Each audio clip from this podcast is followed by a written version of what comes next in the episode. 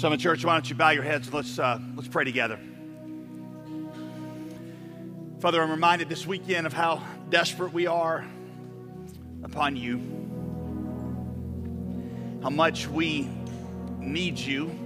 God, I think especially in light of what's going on in the world right now, God, with this, God, genocide of brothers and sisters in Christ going on in Iraq, with this this tragic situation in Ferguson, Missouri, with God, the humanitarian crisis at our border, we, God, know that we need to hear from the Prince of Peace. Some of us have our own trials, our own hour of darkness that we're walking through. And so I pray that His voice would be so crystal clear today that I would be able to get out of the way and He would speak through me. God, I pray that not only would you speak peace and tell the storms in our lives to be still, but God, you would also use us as conduits of your blessing and healing to a world that so desperately needs it. God, we need you, and we confess our inability, our inability to teach each other, but we need you to do it. So we ask for that in Jesus' name. And all God's people said at the Summit Church. Amen. Well, welcome back, those of you that have been traveling for the summer and uh, especially our college students. This is always a big weekend that they'll begin to trickle back in. Uh, we are beginning a new series this weekend.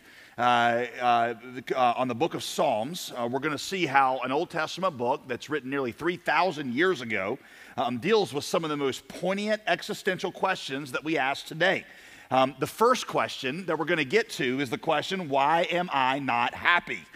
Why am I not happy? A lot of us, I think, are thinking about the, shall we say, the enigma of happiness with the tragic death this week of Robin Williams, a guy who spent uh, most of his life trying to make others happy, but was apparently so unhappy in his own life that he chose to end it.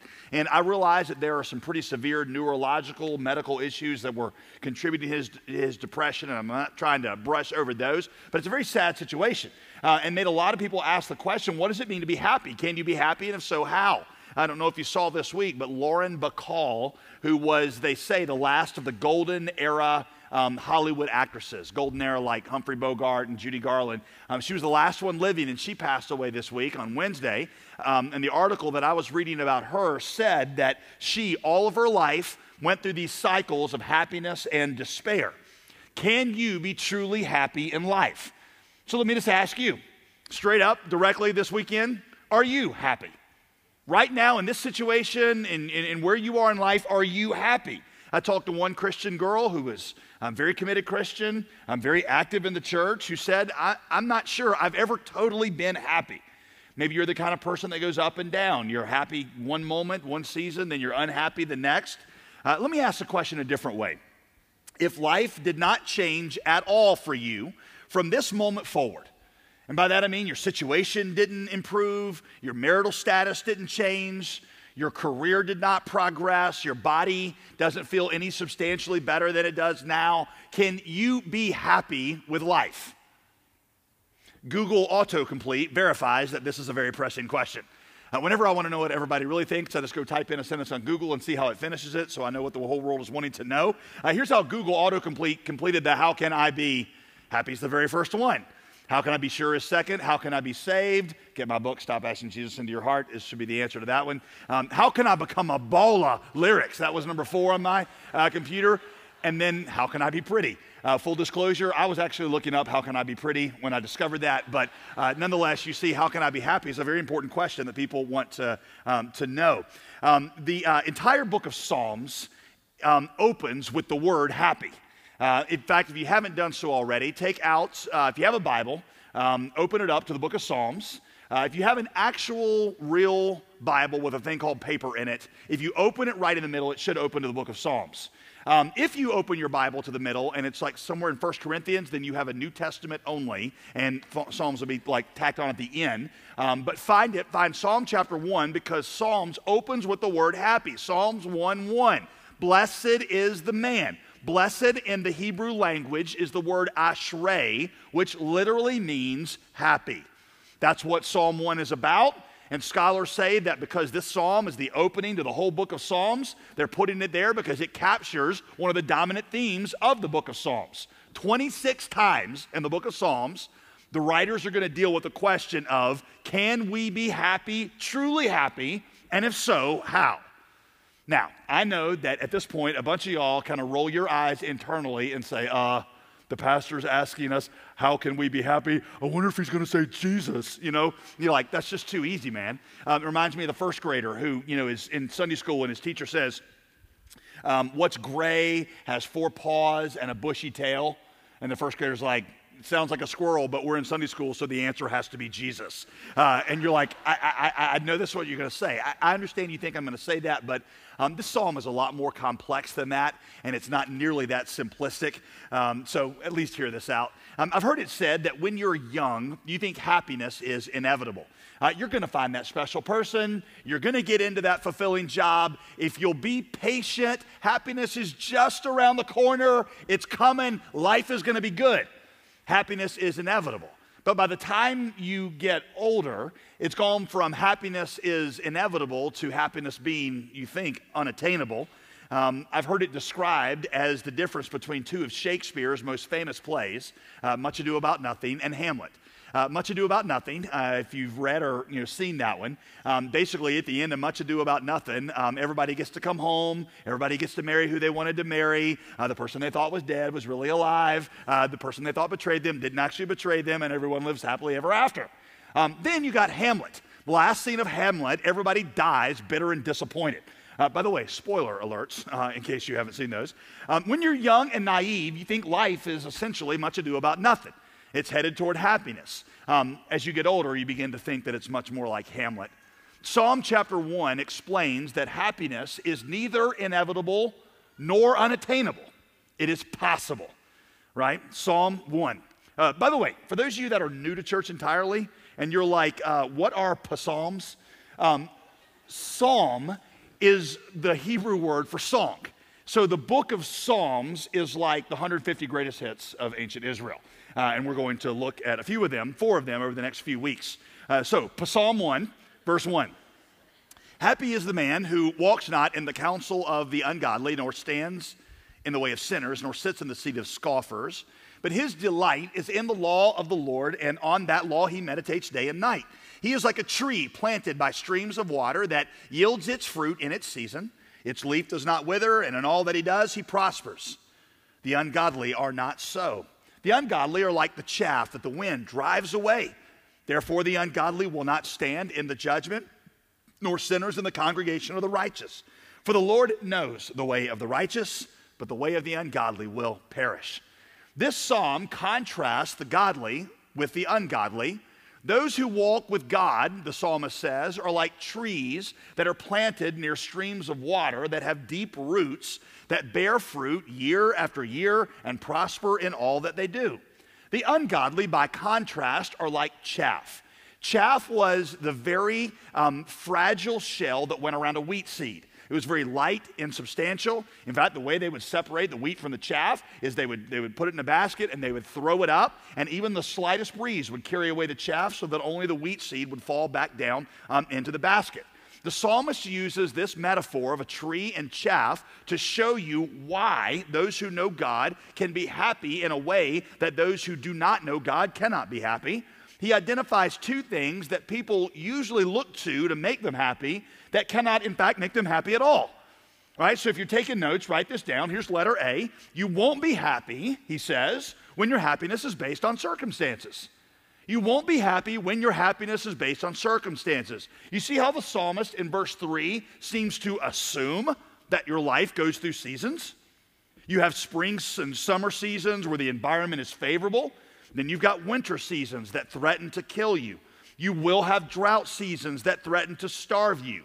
You cannot cut out the drought and winter seasons from life. And if your happiness is dependent on you being in a spring season, happiness will always be elusive to you.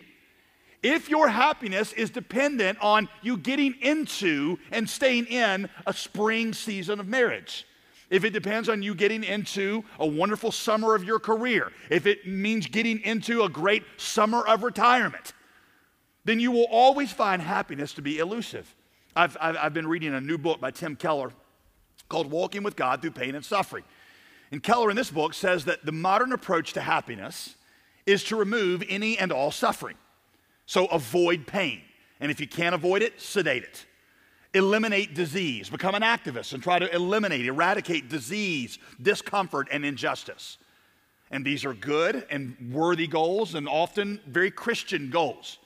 But Keller says listen, no amount of money, power, and planning can prevent bereavement, dire illness, relationship betrayal, financial disaster, or a host of other troubles from entering your life. Human life is fatally fragile and subject to forces beyond our power to manage.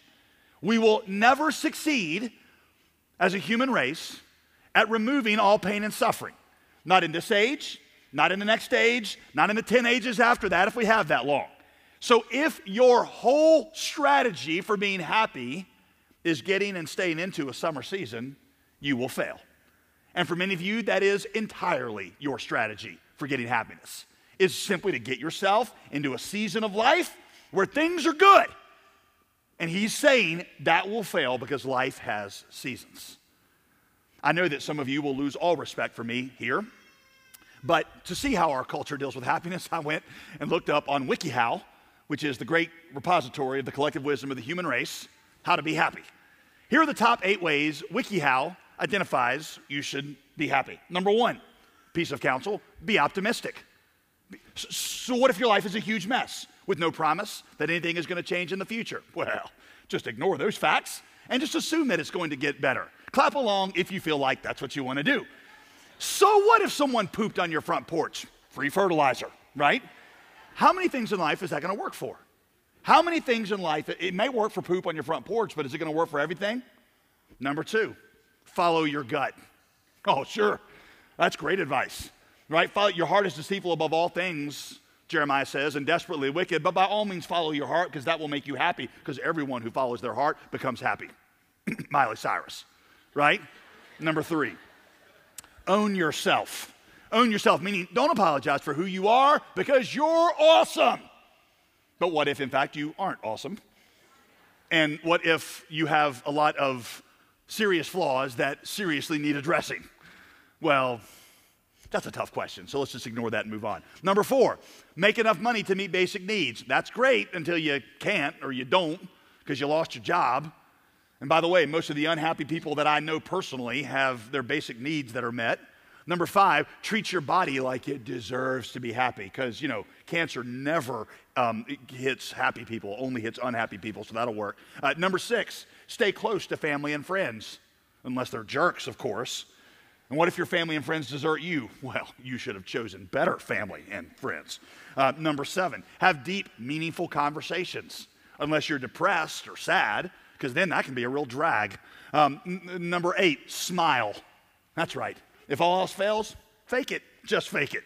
Seriously, is that the best we have? That is the collective wisdom of the human race on how to be happy.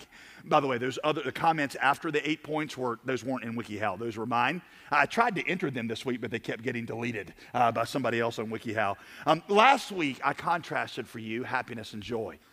Because our culture's approach to happiness is built on the idea that we get the word happy from. I told you that happy in the English language comes from the root word we get the word happening from. So you are happy when what you want to happen happens. When what you don't want to happen happens, you're not happy. What the psalmist is talking about is joy, which is different. Joy goes deeper than the circumstances and your happenings because it has a source of joy that is not dependent on your happenings. Let me just ask you is your happiness dependent on your happiness? You need something deeper. If you're really going to be happy, you need something deeper than your happenings. You need roots that go deeper into something that can endure both spring and winter seasons. Later in, in the Psalms, King David would say this Psalm 4 7 You have put more joy in my heart than they, the ungodly, have when their grain and wine abounds. In other words, I got more joy in God than people have when their wine and grain overflow. And when I'm in a season where my grain and wine don't abound, I still have God, and He's a better source of joy than when I do have grain and wine. Listen to this. For the Christian, seasons of drought can actually deepen your joy, which is totally counterintuitive to people. But seasons of drought can deepen your joy because it's in those seasons that you learn to drive your roots deeper into Christ. And in those seasons where Christ is all that you have, you find indeed that He is all that you need. And so when you go through a season of drought or winter and you drive your roots deep into the gospel, into God, then you find that when your wine and grain come back, your real joy is not in them anyway. And like David, you say, I got more joy in God than I do in grain and wine. So when the grain and wine's here, great. When it's not, great, because I've got God and He never changes. Let her be, let her be. He says, You won't be happy when you have no anchor point outside of yourself. You're not going to be happy if you have no anchor point outside of yourself. See verses 4 and 5? The happy man, he says, is like a, a tree with deep roots that anchor him. This attacks one of our culture's most cherished myths. That myth is the belief that happiness comes from complete freedom. You'll be happy, the myth goes, when you answer to no one. When you're free to make all your own rules, to define your own meaning, when you're like a room without a roof, that's when you're happy. C.S. Lewis compared this to the fish who decides that he wants to be free by escaping the confines of water. He's swimming along the ocean and is tired of all the tight confines of the ocean, and so he says, I'm sick of this. I'm going to jump out and be a free fish on the land. So he hops out on the shore. Is he free? C.S. Lewis says he sort of, but is he going to be happy? Not for very long right? Because he's a fish that's designed for water, so he is freest and happiest when he's in the environment he was designed for. The fish was designed for water, Lewis said. The human soul is designed for God. Therefore, you will be freest and you will be happiest when you are anchored in the thing that God has designed you to be in. A tree without roots is tumbleweed. Tumbleweed, in some ways, is freer than a tree, but is it happier? I would suggest not. Look at how the psalmist unpacks this. Verse 4 The ungodly, the ungodly by contrast, are not so. They're like chaff the wind drives away. When we're not anchored into something outside of ourselves, there comes a point in your life at which you're just gone. You're forgotten. Nothing you did mattered. You just blow away. Life is a tale told by idiots, full of sound and fury, signifying nothing. I think this is Shakespeare Sunday. This is the third reference to Shakespeare, right? But there's no real justice in life. There's no real answer for this yearning in your heart for meaning and eternity. And see, here's what happens when you begin to think of life that way an incredible despair starts to encroach over your heart. You say, no, no, no, I, I, I'm just going to have fun while I'm here. You know, YOLO, then you die. Right? No. That will work for a while when you're young and naive. But as you begin to get older, you will have to start fighting off this suffocating futility that begins to press in on you. You don't take my word for that. You're like, well, dude, you're in your 20s. What do you know about that? Um, you're still a young man. Um, take the, the, um, the words of Leo Tolstoy. You know who Leo Tolstoy was? He was a Russian novelist. He wrote War and Peace, Anna Karenina, just became a movie. Um, Leo Tolstoy uh, wrote a, his autobiography. It was called Confessions. And in there, he talks about something that happened to him. Uh, he said was completely surprising. It happened in his mid to late 50s. He said, I was in a situation in life where everything was like it should be. He said, um, My books were selling like crazy. I'd never have to write another word and I'd be a, a wealthy man. He said, I uh, had a great marriage. My kids love me. Uh, he said, my reputation. He said, the critics love me. Uh, he said, my, I was physically strong. I felt good. I was an iron tribe. I was a rock. Um, he didn't say that, but he, you know, he, he said everything was good. He said, but this question in my 50s kept pressing in on my heart. It brought me to the verge of suicide. It demanded an answer without which I can't really live. Here's the question Is there any meaning in my life that my inevitable death will not erase? Today or tomorrow, he says, death will come to those that I love, and then it will come to me. Soon, not only will I not exist, but no one will exist that remembers anything that I have said or done. So why then go on with the effort? I've always wanted to have my life to have a meaning, but what's it all for? What's it all leading to? What difference does it make whether or not I do this thing or that thing or nothing at all? For a time, it was possible for me to live intoxicated with life. That's called being young but as soon as one is sober, that's called getting older, it is impossible not to see that life in the face of death is a fraud, and a stupid fraud at that. How often I've been told, oh, you cannot understand the meaning of life, so don't even think about it, just live. I can no longer do that, nor can anybody who really thinks about anything. If your life has no anchor outside of itself, it's chaff. It has no real permanence. Every pleasure is fleeting. It's full of sound and fury, a tale told by an idiot, signifying nothing. The psalmist goes on. Verse 5 The ungodly will not survive the judgment. In other words, not only is life here meaningless, even worse, At the end of a meaningless life, you stand under judgment. You see, the Bible says it is appointed unto man once to die, and after that, the judgment, which means that one day you will stand before the Almighty God at his throne, and you will give an answer for your life, and you will hear one of two words forgiven or condemned. What's it going to be like for you in that moment? What is it like if you gained everything that you wanted in life? What if you did manage to keep yourself in a summer season? to stand before the throne of God and hear that one word verdict on your life condemned. What would it profit, Jesus said, a man for him to gain the whole world and lose his soul? What would you give in exchange for your soul? Think about his logic, right? What dream that you obtained on earth, what house, what pleasure, what possession, what relationship are you going to say is worth the trade of your soul for eternity? The psalmist could not have been more clear in laying out two very distinct ways to live, could he?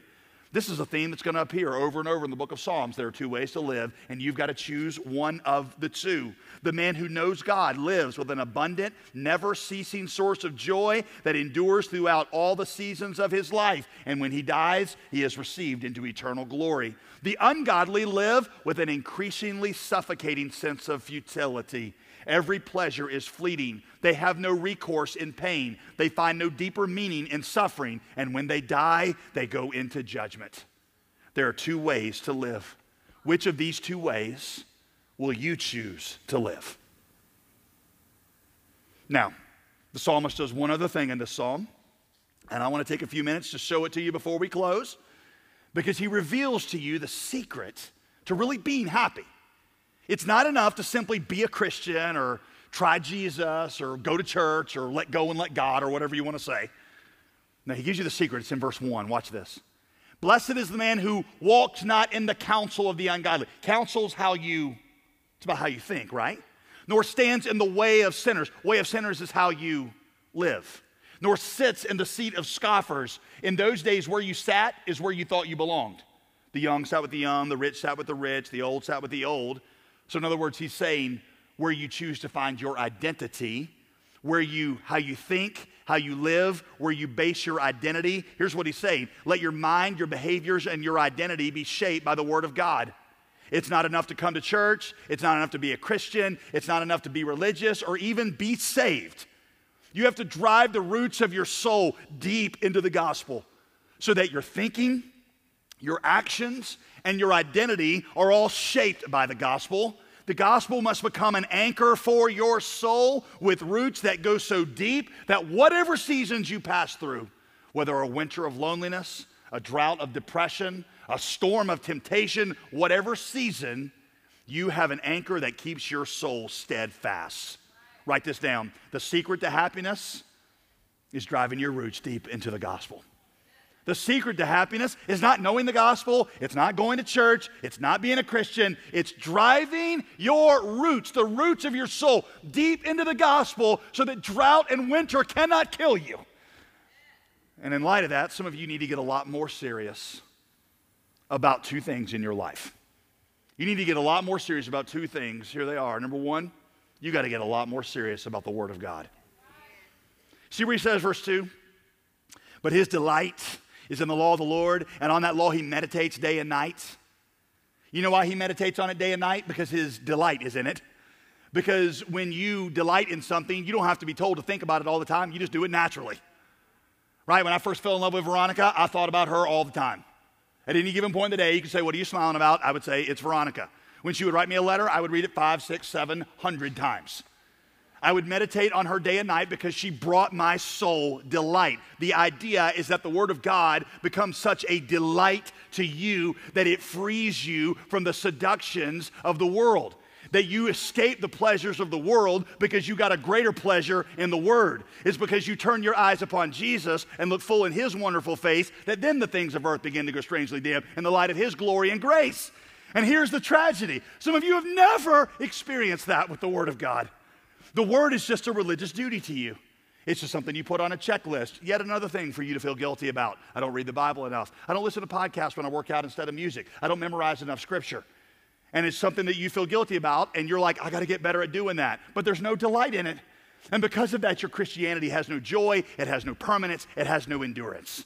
Listen to Jonathan Edwards. Jonathan Edwards, listen to this. Sometimes only mentioning a single word of the gospel will cause my heart to burn within me. Only seeing the name of Christ or hearing some attribute of God suddenly makes my heart burst into flames. And in that moment, God appears glorious to me, making me have the most exalting thoughts of Him. When I enjoy this sweetness, it seems to carry me above the thoughts of my own estate it seems that at such times I'm at a loss that I cannot bear it and I cannot even bring myself to take my eye away from this glorious, beautiful object and bring it back to myself or my own boring interests. Can I ask you a question?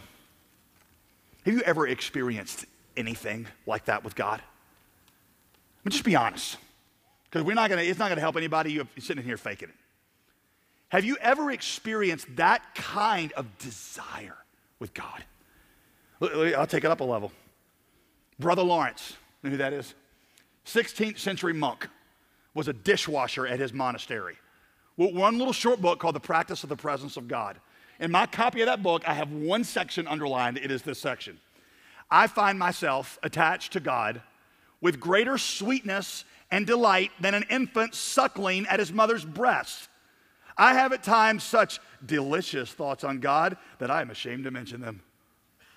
Now that's taking it to a whole new level, isn't it? And that level is called the land of awkward, right? But if you can get past the imagery there, do you have anything like that in your experience with God? The reason many of you struggle spiritually is that you don't know anything about joy in God. And I'm telling you, you will only escape the pleasures of the world when you have found a greater pleasure in the Word.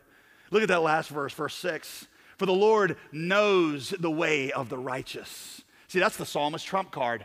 That word know is a Hebrew word yada, and it's a word that means experiential knowledge. It's used for romantic knowledge, even sexual knowledge. It's a euphemism in the Old Testament for when a man and, and his wife consummate their marriage. And Adam, yada, his wife Eve. They got married, yada, yada. That's what you're, you're talking about, all right?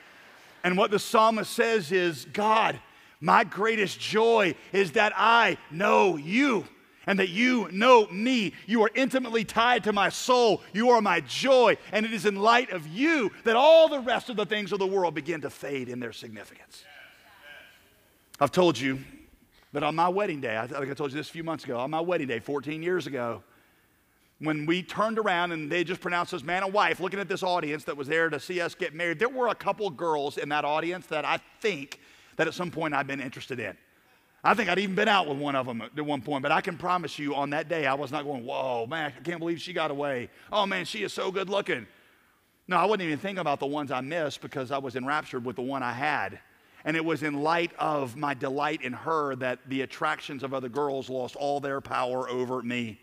The psalmist is like that with God. Some of you have never gotten to that. And that's why you struggle so much spiritually. That's why your Christian life is cold and it's dead. You say, well, JD, I would love to feel that way about God. I'd love to be like a, you know, suckling baby at my mother's breast, but, you know, I wouldn't say it like that, but uh, I just don't. I don't. So what do I do? What do I do? The first thing you got to do is you just confess your cold, dead heart to God. Can I tell you something I've learned after two decades of being a Christian? Our Lord Jesus never turns away a sick person who comes to him for healing, not once. And when you bring your cold, sick, dead heart and you say, What's wrong with my sick, dead heart? There is a Savior who will never turn you away. And you come to him and say, God, my heart is broken. It desires so many things besides you. Some of you have never gotten the healing from Jesus because you've never been honest with him. You want to keep pretending that your heart is okay. It's not okay. That's why Jesus had to die for it. And so you bring that dead heart to God and you say, Would you sprinkle your blood upon this heart and make it new? There is a prayer that I have prayed over the years. It's written by a guy named A.W. Tozer in a book called The Pursuit of God. And what A.W. Tozer says in this, in this thing is he says, he said, he said, he said, Lord Jesus, I have tasted your goodness, and it has both satisfied me and left me thirsty for more. I am painfully aware of my need for further grace. I am ashamed of my lack of desire for you.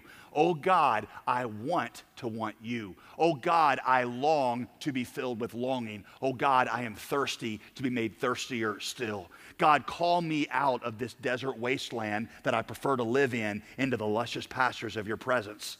I pray that prayer because my heart is not what it should be, and my heart will very quickly get reattached to the pleasures of the world. And I bring my sick, dead heart to God over and over again. And I say, God, will you please heal it? Because God doesn't turn away those who bring dead things to Him. So after you confess that to Him, that's where some of you start. Then you need to do what He says in verse 2. You begin to meditate on the Word. You see it? On His law, He meditates day and night. That Hebrew word for meditate literally, literally means mumble to yourself.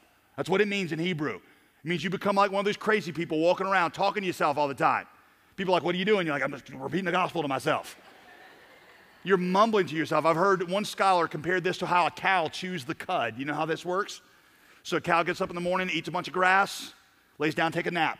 Pretty awesome life, if you ask me. Eat, take a nap right? He gets up two hours later and he throws up the grass that he ate. He regurgitates it. It's called the cud. And he chews on it for a little while longer, sucking more nutrients out of it.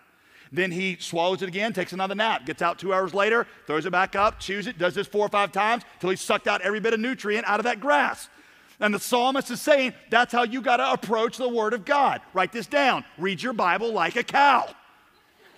You have never heard another sermon application that ended with like the cow, have you? That's a first. Read your Bible like a cow, meditate on it, review it, throw it up, regurgitate it, suck every bit of it that you can get out of it because you will only delight in the Word when you meditate on it and it saturates your soul.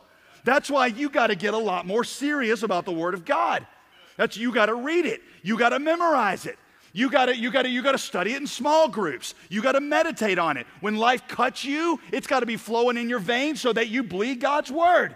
It's got to be so close to the surface that when life shakes you, that's what comes out. That's why I'm telling you to get serious about it. Hearing a sermon once a week from a guy who does know the word might inspire you, but it's not going to put joy in your soul when you go through the winter and when you go through the drought.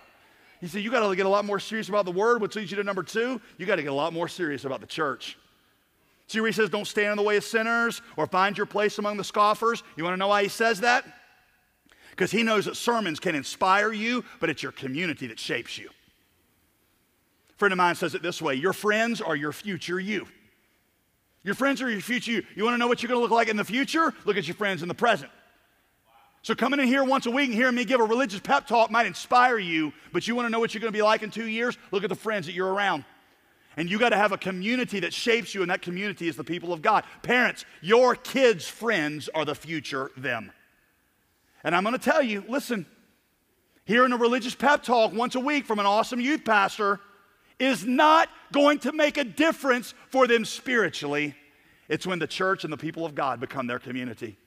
The church should not be an event that you and your family attend occasionally on the weekend. It should be your community. It should be where you stand. It should be where you sit. You should walk in the way of the people of God. You should find your seat among the people that know God. Your best and your deepest relationships should be here. You say, well, how do I do that? Well, over the next several weeks, you'll hear us give you several opportunities on ramps. You could begin to volunteer. That's a great way for you to get to know other people, and we could actually use the help. You could volunteer here. Uh, you could join the church. That's a novel concept, isn't it? Right? You could actually join the church. We call some of you common law members because you shack up with us on the weekend, but you've never actually made it official. You need to join the church and become a part of this community. Right? You could you can get involved in a small group, you know, and, and get to know people studying the word. You can get your kids involved in the student ministry. Do you want to be happy? Do you want to be happy? And devote yourself to the word of God and the people of God. You see, here's what Here's what I know Psalm 16:11, in your presence is the fullness of joy, and your right hand are pleasures forevermore. Fullness of joy means joy that could not be greater. Pleasures forevermore means joy that could not last longer. The greatest joy that lasts the longest time is found in God. I know that because I've tasted just a smidgen of it, not even that much, but I know where it's found, and I know that the only way you're ever going to get it is when you go all in with Him. Charles Spurgeon said the most miserable, unhappy person in the world, listen to this, most miserable, unhappy person in the world is the half committed Christian. Because he is just enough into the presence of God that he's miserable in the world, and just enough in the world that he's miserable in the presence of God. So I will say to, he, to, you what he said to his congregation You want to go with Jesus? Go all the way. Go deep or go home. Drive your roots deep in the Word of God and the people of God, or just take your toys and go somewhere else. Because you're, you're just miserable coming to hear me once a week. That's all, you're miserable because that's not what walking with God is. You cannot be serious about a relationship with God if you don't have a deep commitment to the Word of God and the people of God. And I know that's getting all up in some of your face, but it's the gospel truth. You are not serious about your relationship with God if you do not have a deep commitment to the Word of God and the people of God. You want to be happy? Go big, go deep. If not, go home. He puts before us two ways to live. Which way are you living? You want to be happy? You want to be happy? Drive your roots of your soul deep in the gospel. Why don't you bow your heads with me all, at all of our campuses, if you would?